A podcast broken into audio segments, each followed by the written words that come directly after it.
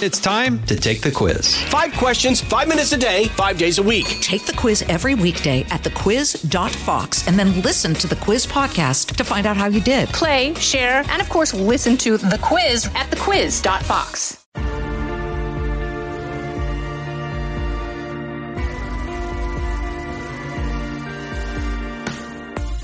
Welcome to this episode of Kennedy Saves the World. And today we're going to be saved by a literary hulking giant who happens to be a multimedia star. My friend Tyrus. He has his most I recent we had a book. third person here. No. this is Tyrus's new book. Nuff Said. There it is. Yep. Hello, get yours now. Uh, great, beautiful forwards by Dana Perino Yeah, and the- Billy Corgan. I had the double forward. Like Nicely done. My book, That's a big deal. it. You know, it is. I've been really lucky with uh, blurbs and forwards Mm-hmm. because I have like on my first book, uh, the ultimate blurbs. I had Snoop Dogg and Dana Perino. But you don't get too much diverse and cool as that. And then this time I had the double forwards. So I get really lucky in those aspects. But it was funny because I went to Dana and asked her if she would like to write the forward because she was such a big influence in me writing books. She was always kind of like, you need to write, you need to write. Yeah. And she was like, sure. And then Billy Corgan, I thought he was going to do a blurb, like just, but he wanted to write a forward.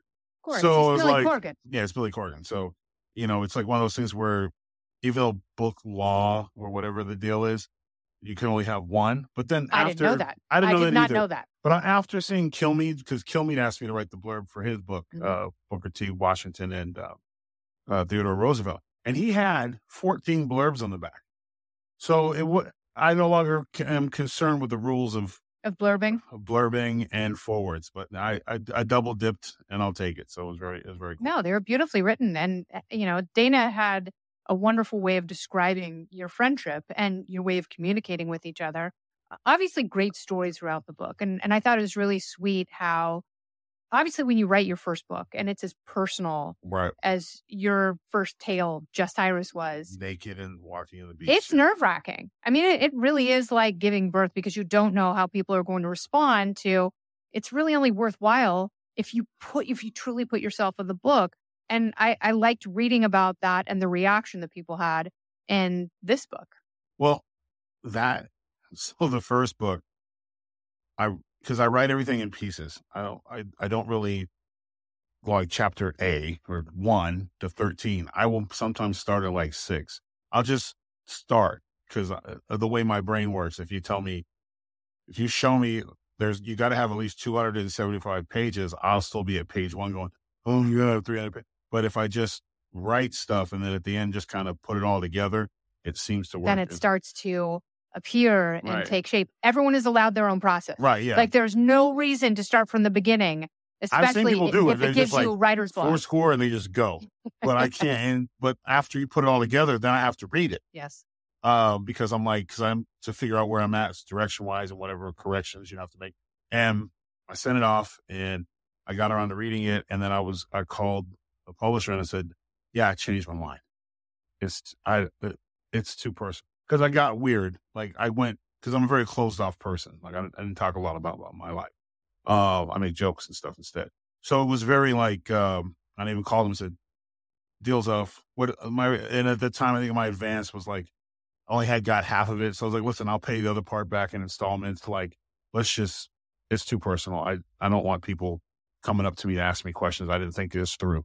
Uh, I just wanted to do a book like I talked about my life, but I didn't want to get deep into it. And they were like, well, it's too late. It's already out there. So I don't know about giving birth, but definitely feels like that first time, um, you're naked in front of a doctor with like, but the doctor that day had students come with them. Mm. You know, like, I had that recently at the OB. Yeah, you know, it's, like it's was like intense. It was a male student. you can deal with the doc. Yeah. But when there's five people with clipboards behind them going, "Mhm," uh, you just wasn't, re- you're not really, there's no way, there's no sitting, resting face that's okay. I made the male resident rape my vagina. Oh. It made him very uncomfortable. Yeah, that would have made, I just hearing that made me uncomfortable. But I, Hey, you know what? This is this is the life we chose to live. hey, if you're going to be in the room, You're in the room, you're gonna rate. Uh, speaking of sex robots, I loved your take on AI because there are a lot of pearl clutching naysayers about AI right now who are so worried that AI is going to figure out the nuclear codes and AI is going to be the thing that, that brings us down.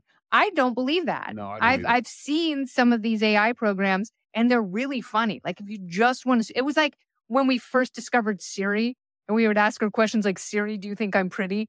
So Mhm. AI is, it's really fun to screw around with. But, you know, you bring up a good point. We have so many emotions and so many feelings that are ruling us right now uh, to our detriment. And that Mhm. AI is just going to bottom line I, it. I would take an AI judge in a minute. yeah, the, the thing, I've Especially if never thought innocent. about the AI judge. If you're innocent, you want AI judge. Amen. if you're guilty, take your chances with the feelings judge Mhm. because we've what we've seen today. Now, if you have to be in line with the judge's voting and religion and way of thinking to get a fair trial. So that scares the hell out of me. Mhm. So we've become very like feelings have become in a lot of cases stronger than facts. That's where AI is good, but AI always goes back to the same thing. It's only going to be as good as the person who designs it. How good are the sex robots going to be? Because I have been pro sex robot for some time. by the time they come out, I'm at a point in my life where I don't care anymore. You know, like uh, if it would have came out like during the awkward, the the desert dry spells of your early 20s and late teens, probably would have held off on saving up for a car. Mm. But but you know, like what about, you know, loneliness is an epidemic in this uh, country. no, I, and a I- lot of seniors don't have companionship. But if we have, if we have sex robots, like, they won't. It'll only make it worse. Like I think mm-hmm. it's going to make it worse. Yeah, and here's what I tell you. I'm you. just it's- looking out for the seniors, No, but but here's the thing. I Like, guess I'm the only while- lover of humanity in this booth. Well, there. Okay, so you got your sex robot, and there's that great movie, Her. Mhm. You remember that? Have you seen Her? no, I saw Lars and the real doll. Oh no, no, no! You got to see Her because that's exactly what this is. Um, except it was the earpiece, and um, uh, what's it? Phoenix. He played the Joker. Uh, Joaquin. Joaquin Phoenix. He um, he's like a guy who couldn't get over his divorce, so he downloaded basically a Siri, but it's a a little. It goes in your earpiece, but nobody talks to anybody. Like in the movie, everyone's just kind of walking. They even like the clothes have changed. Everybody wears like sweat outfits that don't that look like pants. But he ends up falling in love with his AI. Yeah. And eventually uh she breaks up with him Oh, because sad. she outgrows him. But oh, that's tragic. when he was like, Well, am I the only one? And the best line of the thing, she's like, I'm programmed. I have one million six hundred and forty seven boyfriends like you.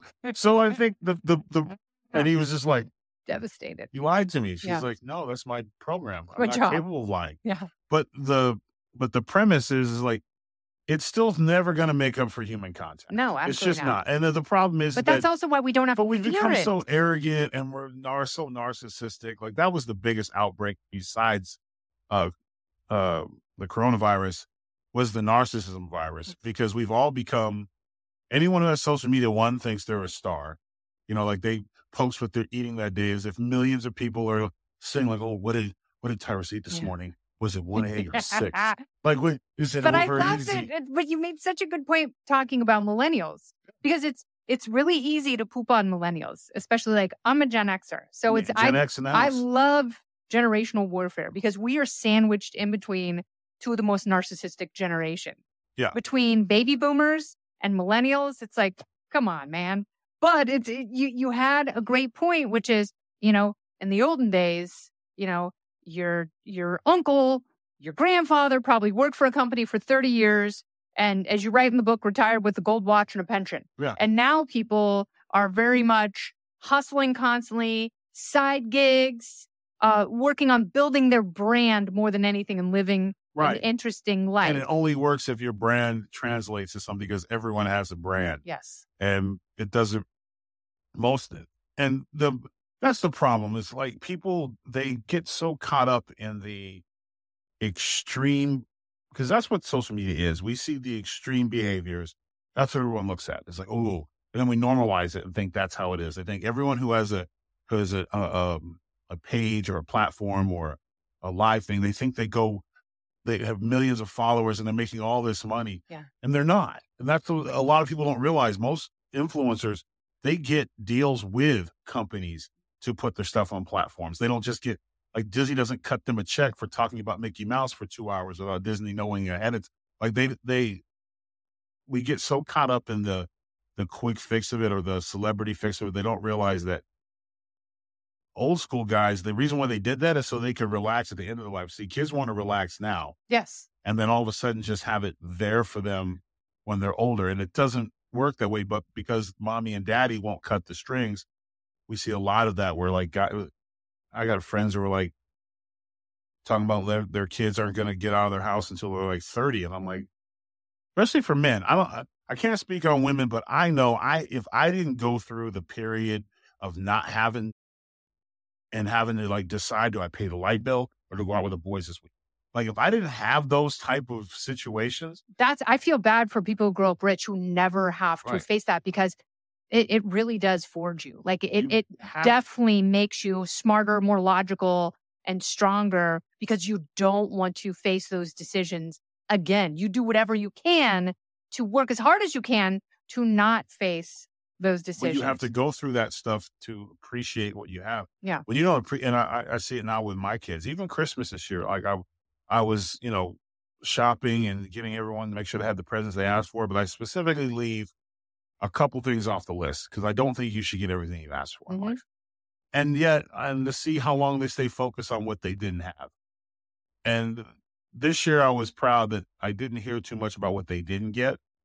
Uh, but years past, I was like, well, I asked for these eight things. I only got six. I'm like, when I was a kid, it was like socks, underwear, one big gift, oh yeah. a couple small gifts. That's it. No, Like, we we had a few your years where you were cut off at the bar. There was, yeah, my big present was like a set of sheets and a Yeah. matching comforter. I remember and the it's like, socks. Yeah, I, I will never forget those like lean years because it really helped you appreciate. But the one nice gift you had, you Yeah. cherished it. Like I see piles of presents that I bought just stacked up somewhere, and I was like, why did I think? yeah. But we get, but that's on us though, because extras we do too much. Yes, absolutely. Like we're we're responsible. Even though my guys, my group is, I started kids late, so mine are all young, like nine and I don't even know, and eleven and twelve. Well, 12, 12. Now all twelve.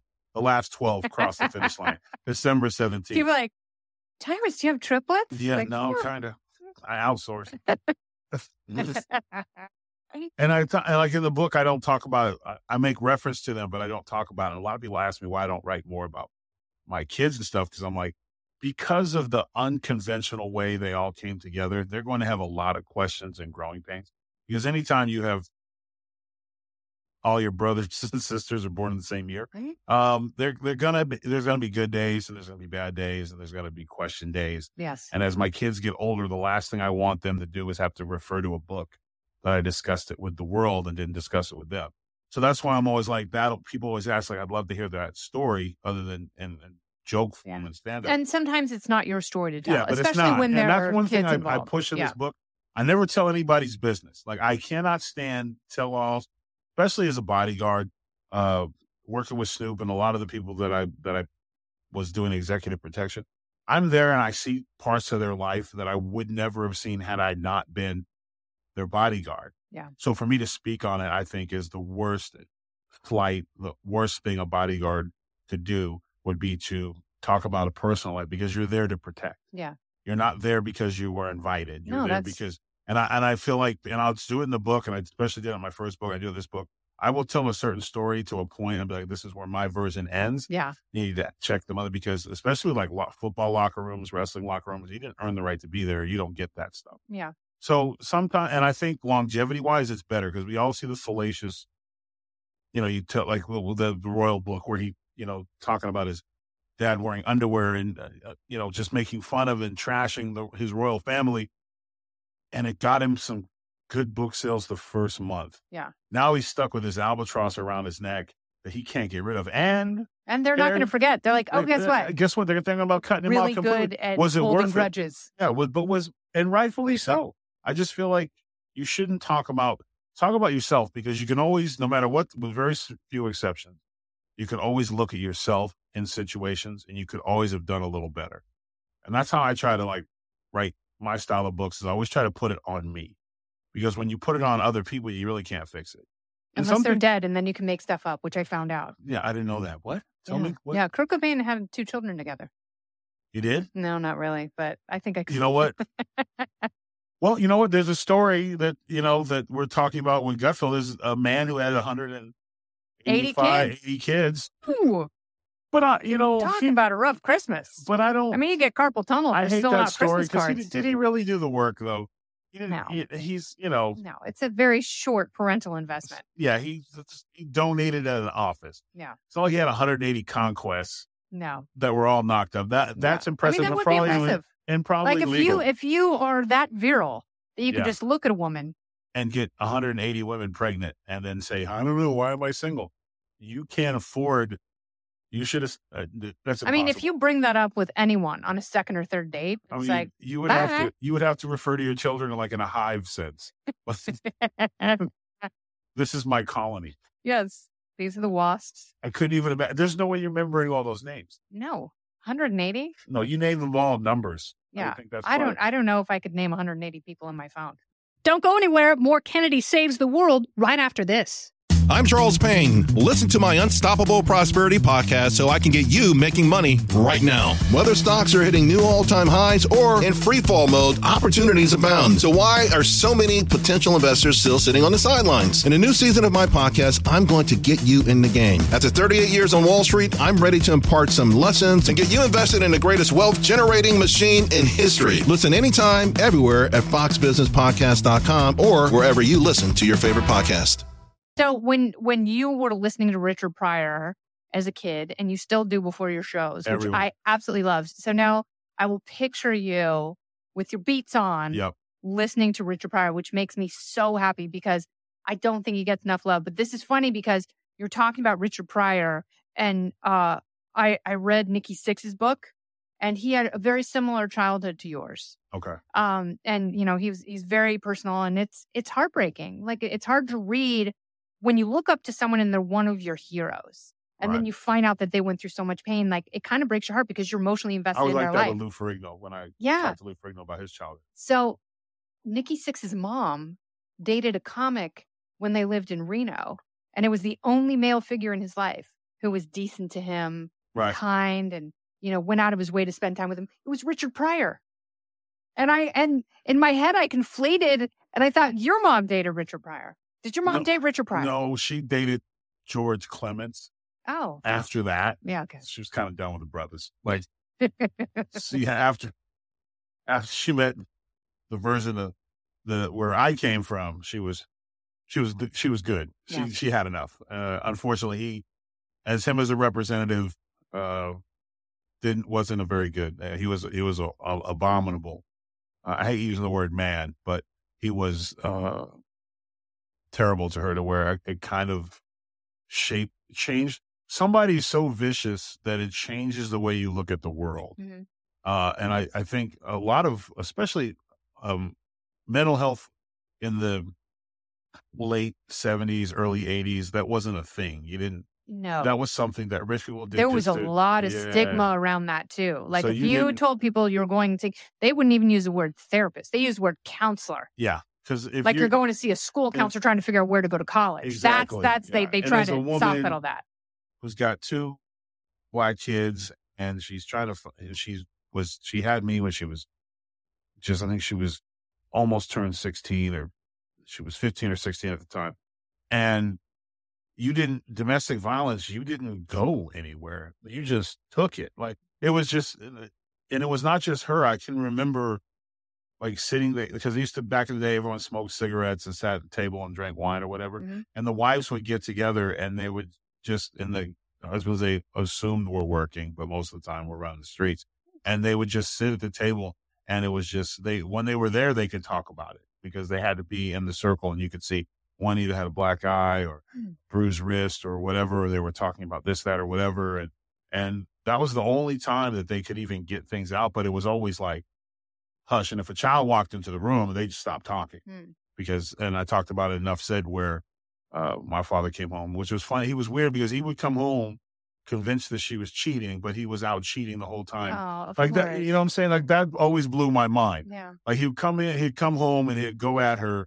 And then uh, one of the book, the Sea Turtles book, where he was forcing me to call her names to get her to confess that she had been been cheating, and and uh, uh, my mother was she didn't want the savings passed on to me. And I just, I, I talk about our eye contact where she was like, just, mommy knows you don't mean it. Do what you need. Cause she was more concerned with protecting me from him. So, but like, you never, you, there was just no places for women her age and her situation to go to really get help other than just one day hulking up and saying, ah, the hell with it, which she did. She packed us up and she, and she got us out of there. But it took, it took the abuse starting to spread me and my brother's way before she, because her, she had just accepted her fate. And that was just the mindset back then to where like, I'm just in a bad situation. Focus on the good times. Hopefully he won't kill me. But we do know statistically that's Yeah, usually, it, that's- it I mean, usually you read, up- especially around Christmas, like you, you read these horrific stories.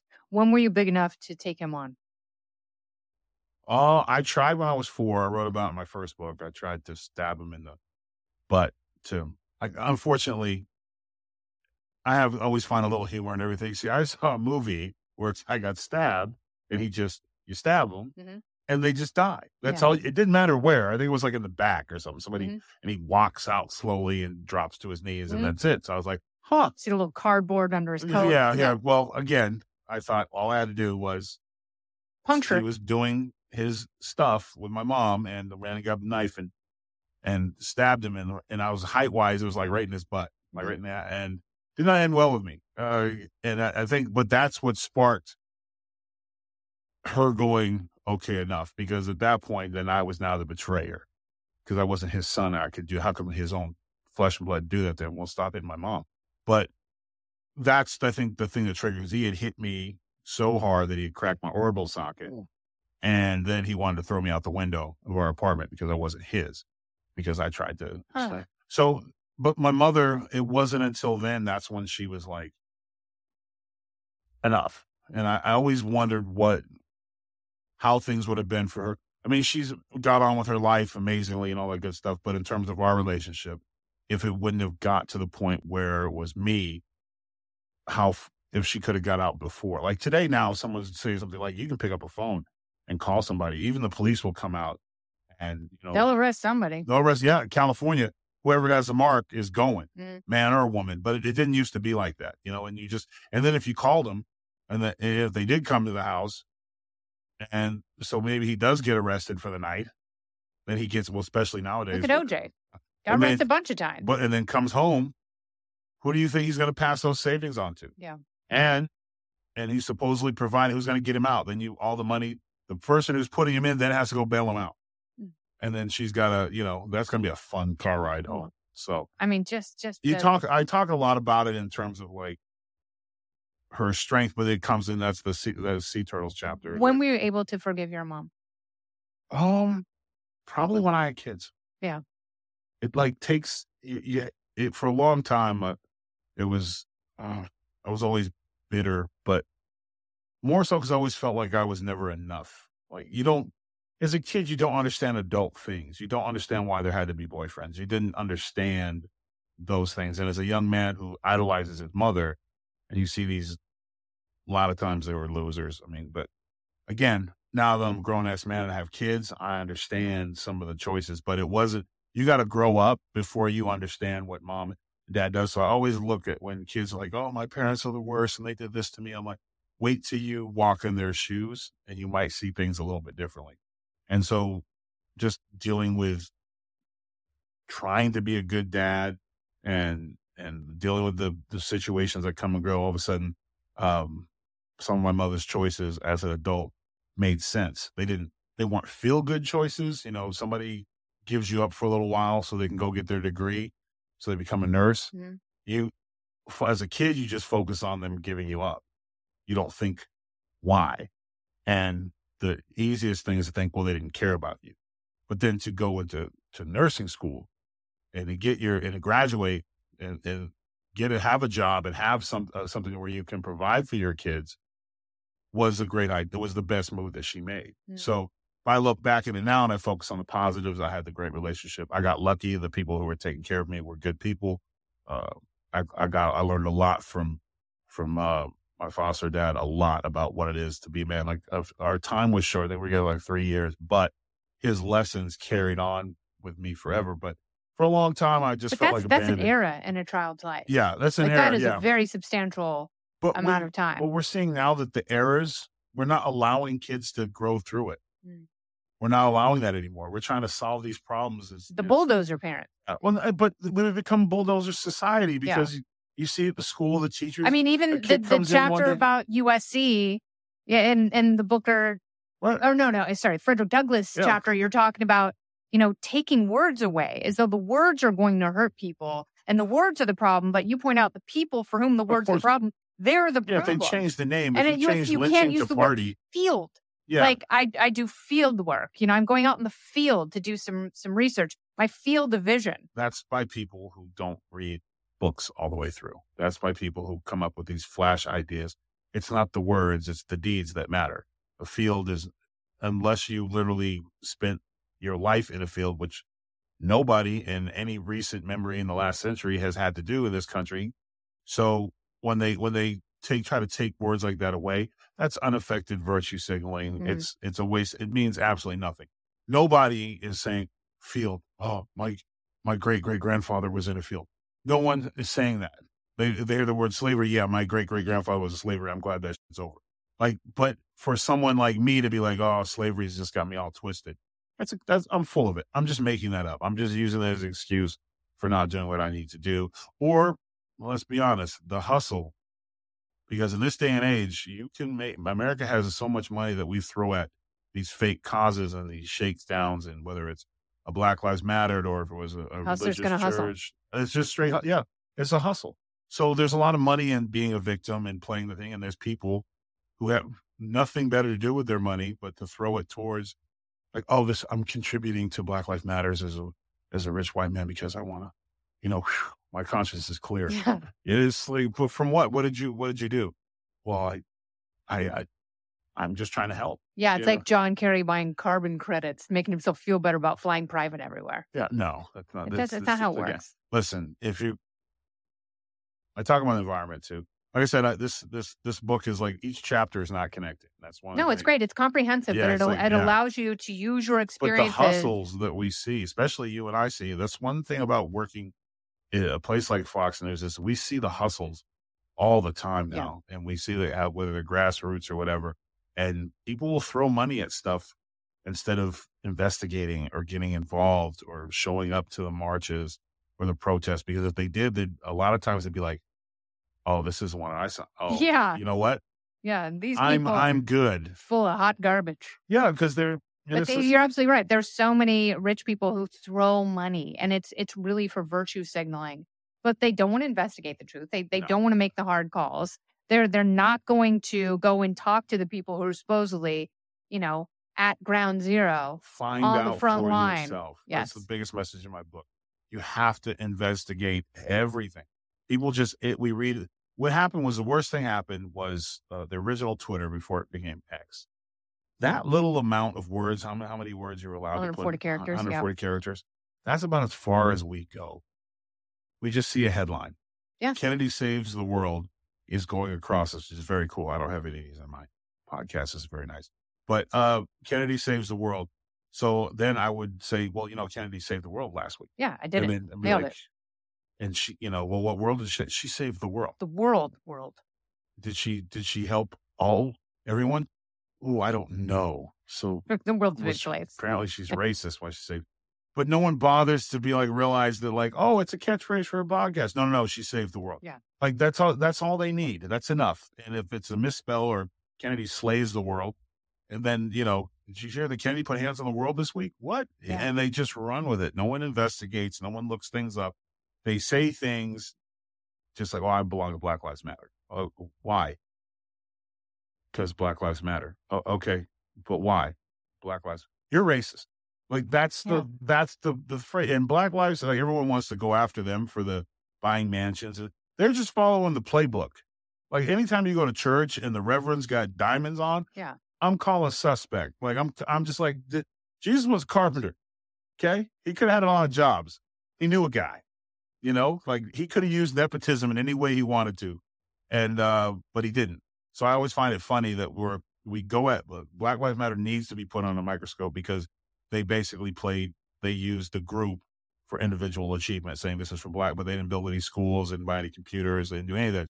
They took care of themselves and they took care of Black Lives Matter to them. They Mhm. took because that's what we all do. We take care of what matters to us. You don't when you feed your kids at night, you go, hold on, let me go take give me some of your stuff to go outside and see if we can feed another kid.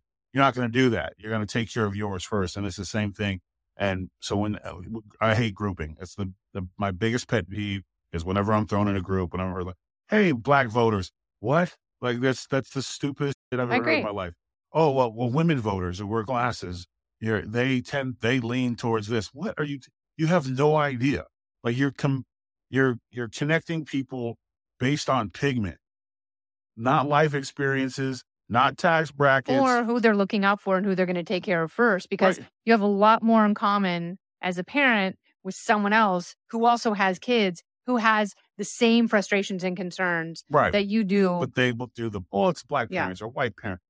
it has to do with how many how many zeros you're putting in your account each week opposed to how much you're paying out Mhm. that deci- that decides as a parent how you feel politically about things amen so it has nothing to do with skin well you're going to lose the black vote there is no black vote there's no white vote the individuals vote and for a long time the one the one thing that in the book I talk about with I don't talk about Trump much at all because I feel like everyone else talks about it. But he did make it to where people who are not interested in politics at all Yeah. are now. Yeah. It's like sport game now. Now we're starting to see more people like, oh well, well, whether you agree with him or not, or you want to vote for him or don't vote for him, uh, that's not the point. The the point is he changed the game to where people who were invested because of the reality TV show event between him and mainstream media Mhm. brought people start looking at more than just the lines, Yeah. more than just the headlines. So I, I'm excited about that. I think that's going to change. I think they're still pushing the group thing, but I'm hoping we're starting to get more advanced as a people where we start voting. well if if you want to read about the uh, struggle and success of an incredible individual and how that translates And to me. every voting individual Nuff Said is tyrus's latest book thank you so much for stopping by it's always good to talk to you Yeah, I mean, your- your doing a lot of story- Yeah, your story is uh it's compelling and it's really funny. Like that's I, I love the chapter about Mr. Rivera. I didn't know Yeah. Geraldo was your drama teacher. He, you know what? Uh, he Geraldo would have been a good drama teacher. I believe it. He's very he. He's you remember his old TV shows? Hells yeah. Yeah, but no, unfortunately, Mr. Rivera was a giant. I think he was Swedish or something. He, yeah, he had to be like one of the Nor. He was Norwegian of some sort. He was tall, but he had like the Hulk Hogan hair, where like it was long but bald on top, but he Mm-hmm. Wasn't letting yeah. it go. But it was the long horse. Yeah, the, the the drape. like if he had a hat on, he would have the party fell in the back. and you'd be like, oh, this dude has long hair. And he takes it off, You're and like, get oh. shiny. But he was. he used to do this thing, real quick. When you would be on stage, and it used to just blow my mind, and I could not get around with it. When you would go to perform, he'd sit at the front of the class to watch you, Mhm. but he would always do this face where he would put both his hands and be like,